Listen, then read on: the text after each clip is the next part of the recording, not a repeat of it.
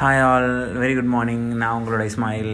நம்ம இன்றைக்கி என்ன பார்க்க போகிறோம் அப்படின்னா ஒரு குட்டி ஸ்டோரி ஒன்று பார்க்க போகிறோம் இது ஒரு சூடான ஸ்டோரி ஃபைன் என்னடா சூடான ஸ்டோரின்றாங்களா இது வந்து புரிய வேண்டியவங்களுக்கு புரியும்.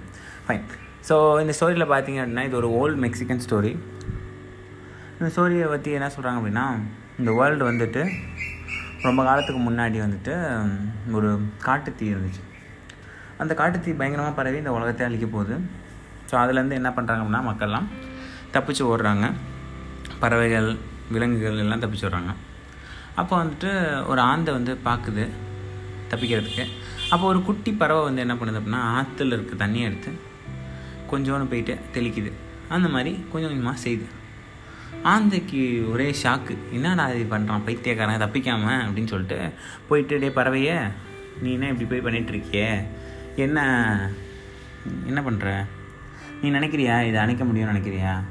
இந்த தண்ணி ஒரு ஒரு சொட்டு தண்ணி தான் கொடுக்குற எடுக்கிற முடியும் உன்னால் பறவையால். அதை கொண்டு போய் நீ போடுறதுனால உனக்கு என்ன ஆக போகுது அப்படின்றாங்க. உடனே அது சொல்லுது நான் சொன்னிச்சான் என்னால் முடிஞ்சதை எவ்வளோ முடியுமோ என்ன முடியுமோ எப்படி முடியுமோ அதை நான் செஞ்சிட்ருக்கேன். எனக்கு ரிசல்ட்டை பற்றி கவலை இல்லை அப்படின்னு சொன்னான். அந்த கேட்ட உடனே பார்த்தீங்க அப்படின்னா வந்து அங்கே இருந்த க இதுக்கு இதாக இருக்கட்டும் ஆந்தையாக இருக்கட்டும் கழுகாக இருக்கட்டும் அதெல்லாம் என்ன பண்ண ஆரம்பிச்சுன்னா அதுவும் செய்ய ஆரம்பிச்சிட்டான். அப்புறம் அதை அதெல்லாம் செய்கிறத பார்த்து நிறைய விலங்குகள் செய்ய ஆரம்பிச்சிட்டான்.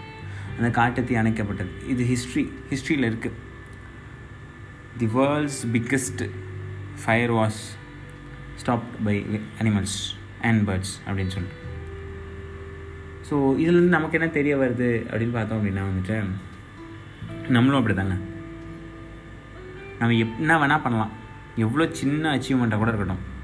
அதை பற்றி நம்ம கவலைப்படுத்த நம்மளால் என்ன முடியுதோ அதை நம்ம செய்கிறோம் நம்மளை விட ஒருத்தர் ஸ்ட்ராங்காக இருக்கலாம்.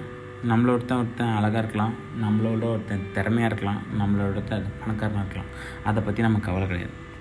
உங்ககிட்ட என்ன இருக்குது நீ என்ன பண்ணுற எதுக்காக பண்ணுற எப்போ பண்ணுற அதுதான் விஷயமே.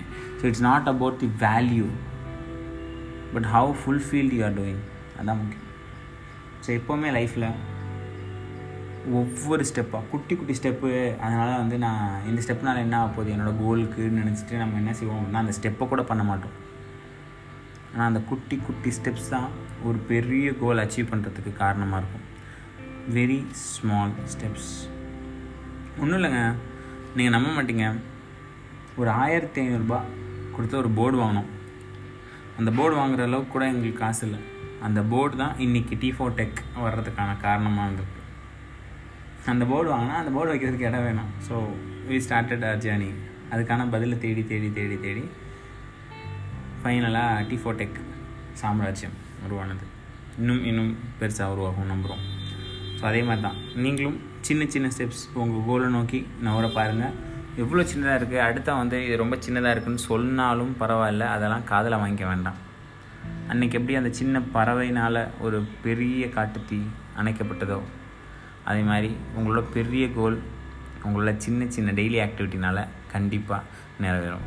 All the best bye